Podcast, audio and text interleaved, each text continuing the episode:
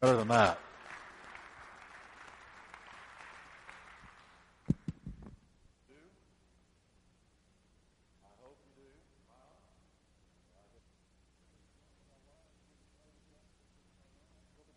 And we're going to learn the book of Genesis. This is an incredible book, a marvelous book, breathtaking in its scope, uh, profound in its inspiration. Beginning at verse 14, we're picking up on the fourth day of creation. It says, Then God said, Let there be lights in the firmament of the heavens to divide the day from the night and let them be for signs and seasons and for days and years, and let them be for lights in the firmament of the heavens to give light on the earth.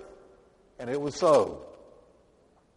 Then God made two great lights, the greater light to rule the day, the lesser light to rule the night, and he made the stars also.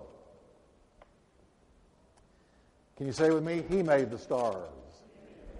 Not a big bang. All right, God set them in the firmament of the heavens to give light on the earth and to rule over the day and over the night and to divide the light from the darkness. And God saw that it was good. So the evening and the morning were the fourth day. Now day five. Then God said, Let the waters abound with an abundance of living creatures, and let birds fly above the earth across the face of the firmament of the heavens. So God created great sea creatures, and every living thing that moves. Watch that now. Every living thing that moves was created by God, with which the waters abounded, according to their kind, and every winged bird according to its kind. And God saw that it was good. And God blessed them, saying, Be fruitful and multiply and fill the waters in the seas, and let birds multiply on the earth. And I'm so glad he did that one. I love birds. Verse 23 So the evening and the morning were the fifth day. Now we come to day six, hugely crucial. Verse 24 Then God said, Let the earth bring forth the living creature according to its kind, cattle and creeping thing and beast of the earth each according to its kind. And it was so. God made the beast of the earth according to its kind, cattle according to its kind, and everything that creeps on the earth according to its kind. And God saw that it was good. Then God said, Let us make man in our image, according to our likeness let them have dominion over the fish of the sea, the birds of the air, the cattle, and over all the earth, and over every creeping thing that creeps on the earth. So God created man in his own image. In the image of God, he created him, male and female, he created them. Then God blessed them, and God said to them, Be fruitful and multiply, fill the earth and subdue it. Have dominion over the fish of the sea, over the birds of the air, and over every living thing that moves on the sea. Say with me, everybody, have dominion. He put man over everything he created, have dominion. And God said in verse 29, See, I've given you every herb that yields seed, which is on the face of all the earth, and every tree whose fruit yields seed, to you it shall be to smoke. Oh, it doesn't say that, does it? I'm sorry, I misread. The only reason I threw that out is I had somebody say to me one time, Well, hey, sure I smoke pot, but God gave us everything to enjoy. I said, He gave it to you to eat. Are you going to go eat poison ivy or smoke poison ivy? Just because it's there doesn't mean you smoke it, and that goes for tobacco too. Notice God wants us to have dominion over the herbs, not them have dominion over us. Verse 30 Also, to every beast of the earth, to every bird of the air, and to everything that creeps on the earth, in which there is life. I have given every green herb for what, everybody? Food. And it was so. Then God saw everything that he had made, and indeed it was very good. So the evening and the morning were the sixth day. Thank you for your word, Lord. Bless it to our hearts tonight in Jesus' name. Amen. God bless you. You can be seated. And you know what, Steve? I'd just like to move this down here. I, I want to get a little bit closer to the folks. I feel too promoted up here. I'd like to be down If we can do that, I appreciate it.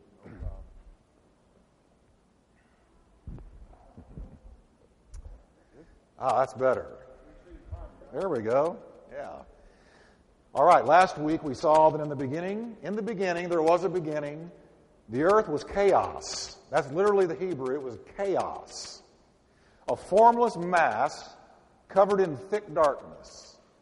The earth was just nothing. It was a formless mass covered in darkness so thick there was no light at all. God's first creation was light. And this before the sun, moon, and stars. And you say, well, where, then where did the light come from if he created light as his first creation before the sun, moon, and stars? It came straight from him. The Bible says God is light, and in him there is no darkness at all. It says of Jesus, in him, that is, Jesus was life, and the life was the light of men. And so God was the light. When God said, Let there be light, his own light lit up that formless mass that had been covered in thick darkness. In day two, God brought order. He brought order by creating what he called the firmament to separate the waters of the sea from the waters in the clouds. Beginning right here all the way up to the stars is comprises the firmament. This includes all that is visible above the earth, the celestial globe, and all the spheres and orbs of light above. That all comprises what the Bible calls the firmament. Then in day three, God gathered the waters of the sea because the whole earth was covered in water. Just like in Noah's day when the, when the uh, earth was covered in water in the great flood, before God separated the waters from the land, that formless mass of earth that was covered in thick darkness was also covered, totally covered, submerged in water. So, day three, God gathered the waters of the sea together by causing the dry land to appear, and He called the dry land earth. Then He created vegetation, the plant kingdom, in the same day commanding the earth to bring them forth. It's interesting, before that, God said, Let there be light, let there be the firmament. But when it came to the plant kingdom, He commanded the earth to bring it forth. And so God empowered the earth to bring forth the plant kingdom, and out of the earth it came. He decreed that the plant kingdom, every species, would carry seed to reproduce after its kind. Now I want you to notice something. First, God brought light, then He brought order, then he brought fruit. Now, let me tell you something about you and me and our walk with God. First, he brings light. There you are walking in darkness, and to me, the earth, before God said, Let there be anything, is a perfect picture of the lost soul. We are in darkness, we are in confusion, and we are in chaos. And God sends light, the light of the gospel, the light of His Son. And that light penetrates the darkness. And when that light penetrates the darkness of our hearts, and we are born again, then what's the second thing God does? God brings order. He brings order. He says you need to get your marriage together. You need to get your life together. These sins and these habits need to get out of your life. I want you in church. I want you in fellowship. I don't want you going the places you used to go. And He brings our lives into divine order. Now, church, hear me tonight. This is God's pattern light, order, fruit. When we allow Him to put our lives in divine order, it's exactly what He did with me. I can remember so many years ago when I was like 17, 18 years old, and God began to move in my life, filled me with the Holy Spirit. The very first thing He did after the light of the gospel and His Spirit came into my life, He brought order. He started leading me to Bible studies. I left my old friends. I began to walk in a new walk, and divine order came into my life. And as that divine order was established, then came fruitfulness. And it's the same thing with you. So say with me light, order, fruit. In doing this, now, when God caused the plant kingdom, the fruit trees, the plants, the vegetation, everything, the whole botanic kingdom to come forth, He was doing that to prepare the earth to be inhabited by you and me. It's interesting to me, He was preparing a table for us. So that tells me that God always goes into our future and prepares our future for us to arrive. God's not only with you in your now, but He's also in your future, waiting for you to arrive, preparing something wonderful for you. Now, in the fourth day, and that's where we begin tonight, in the fourth day, God created the sun, the moon, and the stars. Can you imagine? Let there be, and the gigantic flaming sun appeared. Job testified, by the Spirit, Job said, quote, by the Spirit, he has garnished or prepared or decorated the heavens. James called God the Father of lights. The Father of lights. He birthed the lights. Now, the purpose of the stars, the purpose of the soon, uh, sun, and the purpose of the moon, God gives it to us right here in Genesis. He says, first of all, the purpose of the lights, stars, sun, and moon, was to distinguish day and night, summer and winter. The seasons. I've already noticed it's getting dark a little bit earlier. Hallelujah. Praise the Lord. Doesn't matter what they do with daylight savings time. If they never did that, it would still start getting dark earlier because God decreed that the sun and the moon and the stars would, would herald the change of seasons. The second purpose of the lights was to give light to the earth, that we might function. Thank God for light. Without light, we could not function.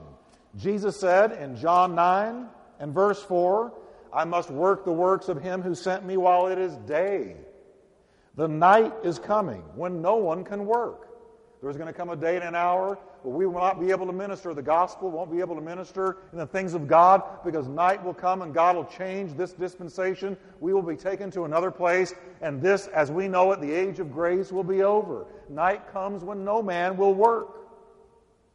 In John 11 9, Jesus said again, Jesus answered, Are there not 12 hours in the day? If anyone walks in the day, he does not stumble because he sees the light of this world. So he gave us the lights that we might function and work and do the will of God. Another reason for the lights, they testify of God and his goodness. You look up there at those stars. I was looking last night. How can you look at those stars? How can somebody who says they're an atheist look up there at those stars, look through a telescope like the scientists do in our day, and not be moved with the reality of God because David said, The heavens declare. They testify of the glory of God. And the firmament shows his handiwork. Day unto day they utter speech. Night after night they show knowledge. There is no voice nor language where their message is not heard. Psalms 19. And then God shows his goodness by the sun and the moon and the stars. You know how? Because Jesus said he makes his sun to rise on the evil and on the good. You know, you think about the goodness of God. Every day, he makes that sun to rise on people who curse him, people who blaspheme him, people who don't live for him, people who don't even believe in him. Yet he makes his sun rise on them and warms them and gives them light warmth, and life. That's the goodness of God. We look at a storm like New Orleans and people say, oh, you know, God did that. No, wait a minute, y'all. God did not do that. I don't believe that God killed all those people. Now, can I explain all of that? No, because God allowed it. He allowed it. But let's look at it another way. Every single day in New Orleans, in San Francisco, and other places, where sin abounds, God makes his sun to rise on the evil, on the good every day. He's a good God. Amen. So they testify of God and they testify of his goodness, and that's why he put the lights up there. Now, next on the fifth day, the fish and the fowl are created. Now, I want you to notice something. In the beginning of the creation, God just says, Let there be. And it appeared. Light, and it appeared. The firmament, and it appeared. But then when it came to the, the botanic kingdom, the vegetable kingdom, the plant kingdom, God commanded the earth to bring it forth. But now look here. When it comes to the fish and the fowl, he speaks to the sea. And he tells the sea to bring them forth. On the fifth day, the fish and the fowl are created, and both out of the waters. Both of them come out of the waters. Amen say, well, what does that mean, Pastor Jeff? I don't know what it means. It's just something I observed. And so the fishes of the sea and the fowls of the air came out of the sea in an instant. Just think about it an explosion of thousands of species of fish and fowl suddenly appeared. If you've ever had the opportunity to be in tropical waters and either snorkel or scuba dive, it, is, it takes your breath away. Kathy and I love to snorkel. We've never gotten down there and scuba dive, but we have snorkeled a lot. And we did this in Hawaii a couple of times. And there's a place called Hanauma Bay where the, the, these hundreds and hundreds of multicolored, beautiful, splendid, fantastic, incredible fish teem everywhere around the coral reefs. And you put your, you put your face down there with your mask on, your little breathing tube, and you're just, you're just taken, taken back by the glory of the creation of God. And, folks, I'm going to tell you something. Our God is an incredibly creative God. I mean, to just say, let the sea bring forth the fishes and the fowls, and suddenly thousands of species appeared, teeming, swirling in the water. And then in the air, suddenly the brand new blue sky was invaded with thousands of species of multicolored birds. I mean, everything from the sparrow to the bald eagle to the hawks to the cardinals, the blue jays, the bluebirds, the painted buntings, the little hummingbirds started flying around. And God just made it be. I don't know what that does to you, but if you just stop and just look at one bird and look at the, the design in that bird, the beauty of the color, the way it flies, it's just an amazing, amazing miracle of God. How many of you believe with me that God said, let there be, and it was there? There is no other explanation for it. I told you that Harvard got a million dollar a year grant to disprove creationism. I can't wait to see what they come up with. And the only reason they're doing it is because finally creationism is making its way in the schools and really making some headway. And some schools are actually starting to teach it no matter what the ACLU against Christian Liberties Union does. Because let me tell you something, folks. It takes far more faith to believe that one day in some ancient sea, billions and billions of years ago, as Carl Sagan used to say, an amoeba came crawling out of that sea. And as he struggled and strove and pushed and grunted and groaned, legs came out. And then he began to crawl. And as he began to crawl, more legs came out until he was on four legs. And then as he evolved from what? Eating what? Reproducing with what? Out of that little amoeba that came crawling out of that ancient primitive sea, everything you see the plant kingdom, the animal kingdom, the fishes of the sea, us came from that, professing themselves to be wise they have become fools. There's no way. I got another question for you. If evolution has done this, and by trial and error, everything that we see in all of its per- perfect beauty and perfection and, and uh, glory and splendor and amazing creativity, if everything we see happened by trial and error, can you tell me where are the mistakes? Don't look at your spouse, look up here at me. No, I'm kidding. That was mean. Where are the mistakes? Where are they? They're not there. Because God said, Let there be. And Almighty God, in all of His creative power, created everything living with His Word. Then on the sixth day, God again commanded the earth. Instead of commanding the sea, he commands the earth again to bring forth. beginning with the living creature. This was the animal kingdom. Now God's dealing with the animal kingdom. Think about the thousands of species of mammals. Think about it.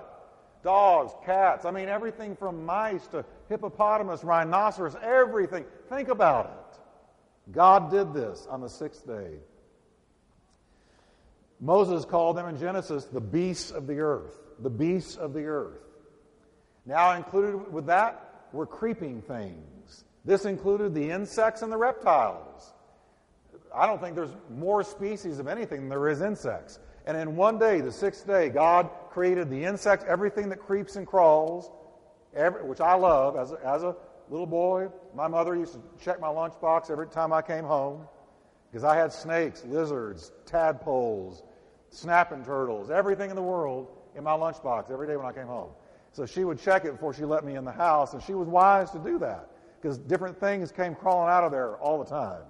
I love the creeping things. That's just me. But God made them on the sixth day insects, reptiles, lizards, the whole reptile kingdom, the insects. God made them on the sixth day.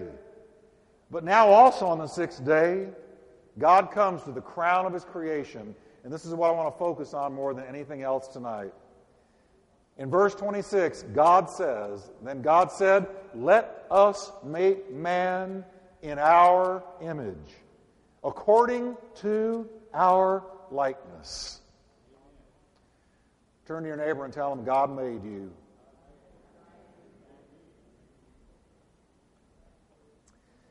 Now, as we begin to look at man's creation, I want you to think with me just for a moment before we move on that everything God made, everything that we've just looked at, had a purpose. He didn't make anything without a purpose. Everything had a purpose.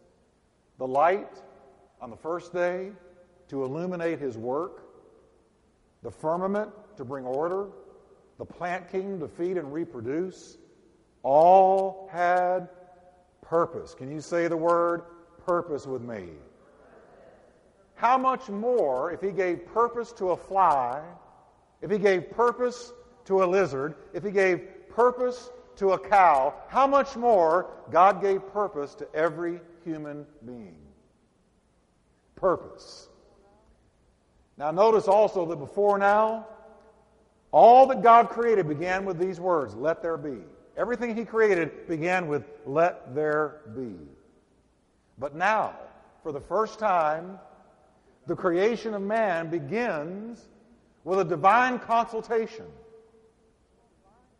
Suddenly, the Godhead is talking to one another, and they say, Let us make man. This is special attention. When it came to everything else, God just had his ideas and flung it out there. Let there be.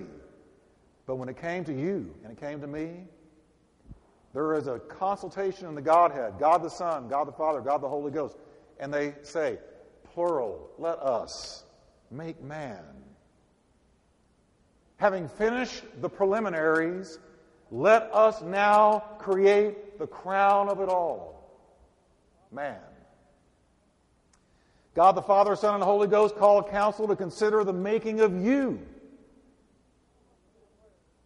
No wonder the psalmist declared, I am fearfully and wonderfully made. Because he gave no other created thing the attention and the time and the focus he gave when he made man. Now, when God says in our image, I want to be clear about something tonight. We need to understand this. When God says in our image, in our likeness, he is not saying that God uh, or that humans look like God. That's not what he's saying. That's not what he's saying. Uh, let's remember that Jesus said, God does not have a body. God does not have a body. I want you to say that with me. God does not have a body. Now, the, the Greek word for, for man is anthropos, all right? Now, here's what we do sometimes in modern day Bible teaching. What we do, just this is a long word, but it's true, it's, it's descriptive. We anthropomorphize God. That is, we morph God into a man. We make him like a man. But God is not a man. He doesn't look like a man. Jesus said, God is a spirit. Can you say that with me? God is a spirit. He doesn't have a body. God doesn't have a body. God is a spirit. And Jesus said, therefore, those who worship him must worship him in spirit and in truth. Nowhere in the Bible are we told that God has a body. He doesn't. Well, then, how in the world are we in his image? How are we in his likeness? What in the world does that mean? Well, first of all, we're created in his image in that we possess an eternal soul or spirit. God is called the Father of spirits in the book of Hebrews. Shall we not therefore revere the Father of spirits and live? Proverbs tells us the spirit of man is the candle of the Lord, and by the spirit that is within us, he searches us out. How are we like God? All right, here's the way that we're like God. We have a beginning, and God has no beginning, so we're not like Him in that way, because we have a beginning. Every one of you had a beginning. God had no beginning. Neither did Christ, neither did the Holy Spirit. But we, here's how we're like God we don't have an end. He made us an eternal spirit. Nobody, folks, nobody is going to just die and that's the end of them. Every human being that breathes in the breath of life has an eternal soul and they will live forever in one place or another. This is why we preach the gospel. This is why we believe that Christ came to die for our sins. This is why we preach you've got to be born again. What's born again? What is reborn within you? Your spirit that is dead in trespasses and sins until the life of God by His Spirit touches your spirit and your spirit is reborn. But before it was reborn, it was still eternal.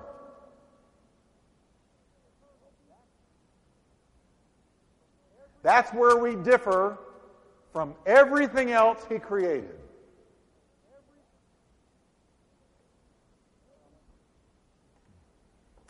Remember, I went to India once, and me and uh, my friend went into the hotel we were going to stay at. In the lobby, he's walking around a bunch of cows, just walking around in the lobby. When we checked in, here's a cow. And we said, What are they doing in here? Well, they, they believe that that is their reincarnated grandma. We don't kill them because we believe that, that is reincarnated human beings. No, no, no, no. No, that's not what happens with animals. You are unique. That's why God paused when it came to you and said, oh, uh, Now, this is special. Let us. Let us make man in our likeness, in our image.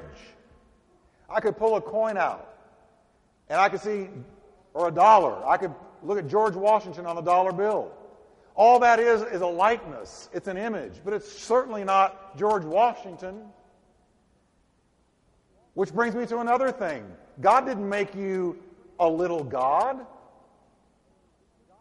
You're, you, God doesn't have a body, and He didn't make you a little God. We are man. We are humankind. And God made us like Him in that we have an eternal spirit. We are created in His image in that we possess an eternal soul. We are also created in His image in the way that God gave us dominion over His creation. God is very governmental. Now, let me ask you something. We were listening to a talk show on the way here. The talk show host said, I just don't believe God's in charge of everything. They're talking about New Orleans. I just don't believe God's in charge of everything. I believe he sort of wound the world up like a big clock and then stepped out of the picture. That's deism.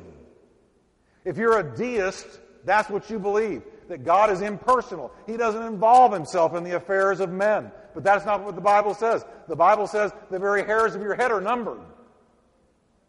And God does involve himself in the affairs of men.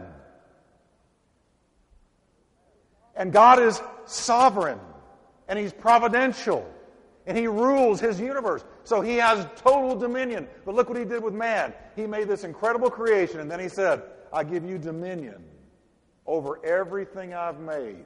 That's another way you were made in the likeness of God. When was the last time you saw dolphins making people jump through hoops? It's not going to happen. There are hugely intelligent creatures that God made on the earth, but they cannot reason. You know, I was thinking today when I was thinking about this, my little dog, or all three of them, I was playing with one of them on the floor, and I noticed that he's shedding and he's getting hair all over the floor. I thought, you know, here's what a dog is not going to think to himself. My gosh, I'm making a mess.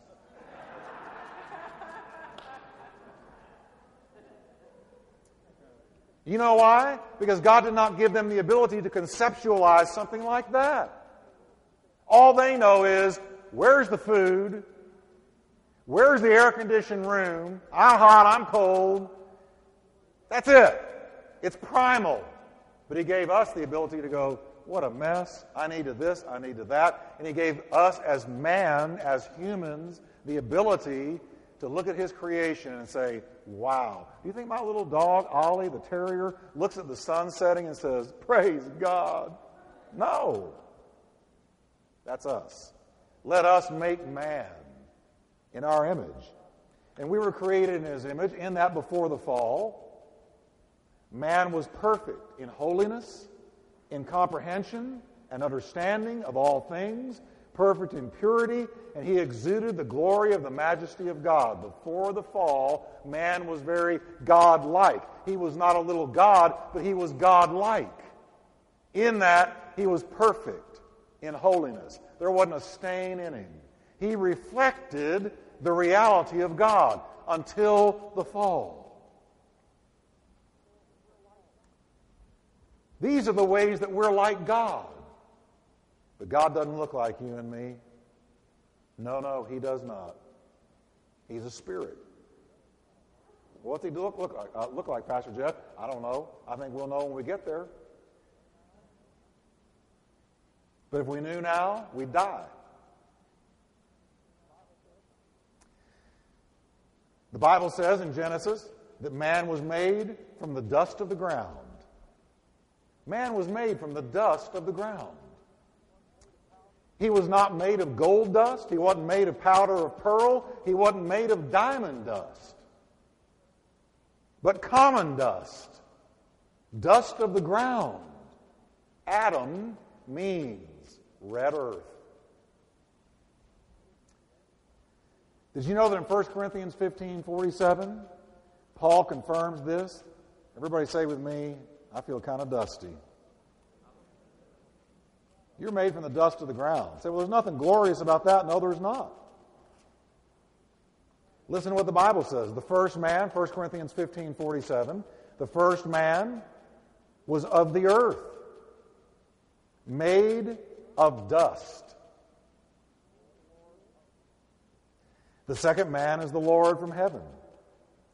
As was the man of dust, so also are those who are made of dust. And as is the heavenly man, so also are those who are heavenly. Your flesh is really kind of glorified dust. It's dust. That's what it is. So near are we to the earth that our mother's womb, out of which we were born, is called the earth in Psalms 139, verse 15. Listen to this. My frame was not hidden from you when I was made in secret and skillfully wrought in the lowest parts of the earth. And Job 121 likewise says, calls the earth in which we are to be buried our mother's womb.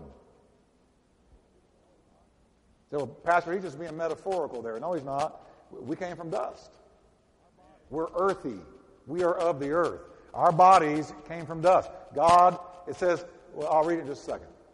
But now I want to make a distinction here, and this is the beauty of man, and then we're going to close. Though the body came from the earth, clay, dust, the soul of man is different. The soul of man comes from the breath of heaven. Because it says in Ecclesiastes 12:7, listen to this.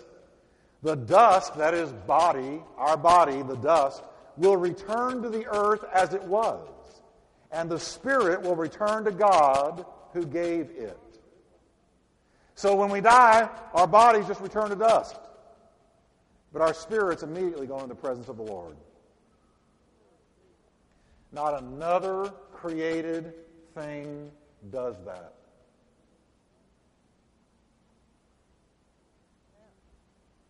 You are unique. Hence, let us really focus on this one.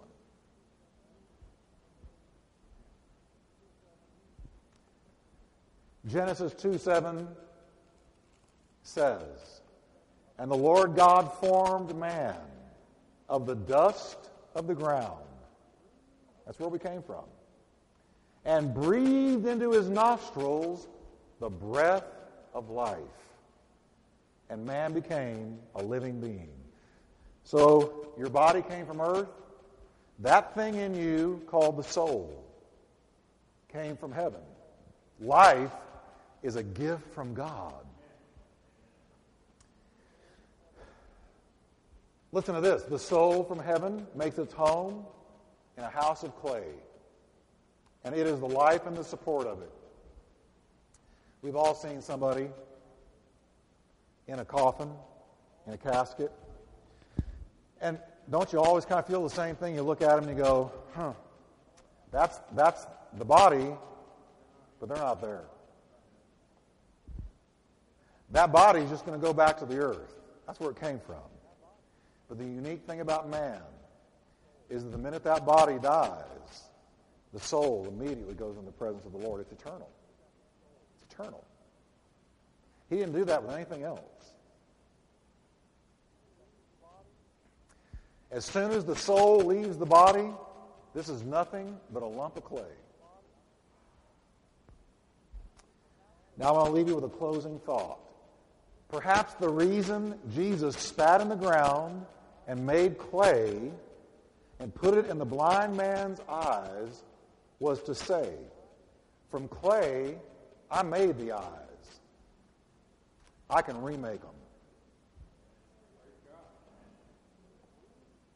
How about this?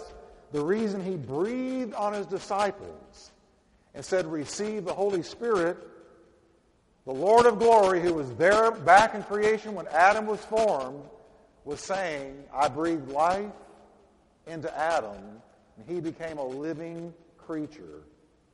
I can breathe the Holy Spirit into you that you can become a living person with life from heaven. Clay, breathing. It's exactly what God did in Genesis 1. Amen? Now, next week, don't miss it. We're going to focus on the creation of Eve and where woman came from. When Adam saw her, he said, Whoa, man. I couldn't resist. And the first wedding ceremony. Don't miss next week. Let's stand together, can we?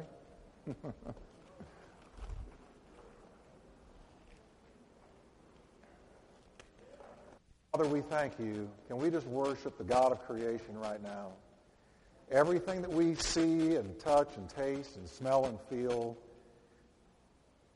was created by God. But more than anything else, paid, paid special attention to you and me. And he created us with an eternal soul.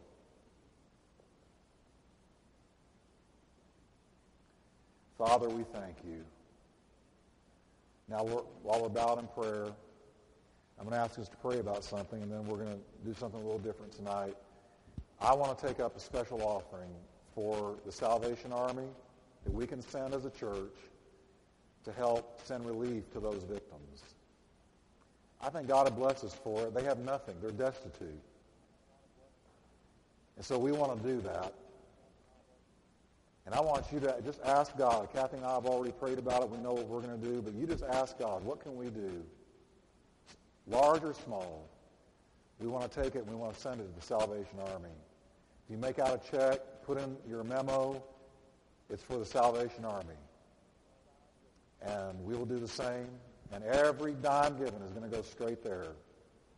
Father, we ask you to speak to us because you made man in your image. And now, Lord, half a million people are dispossessed of home and belongings.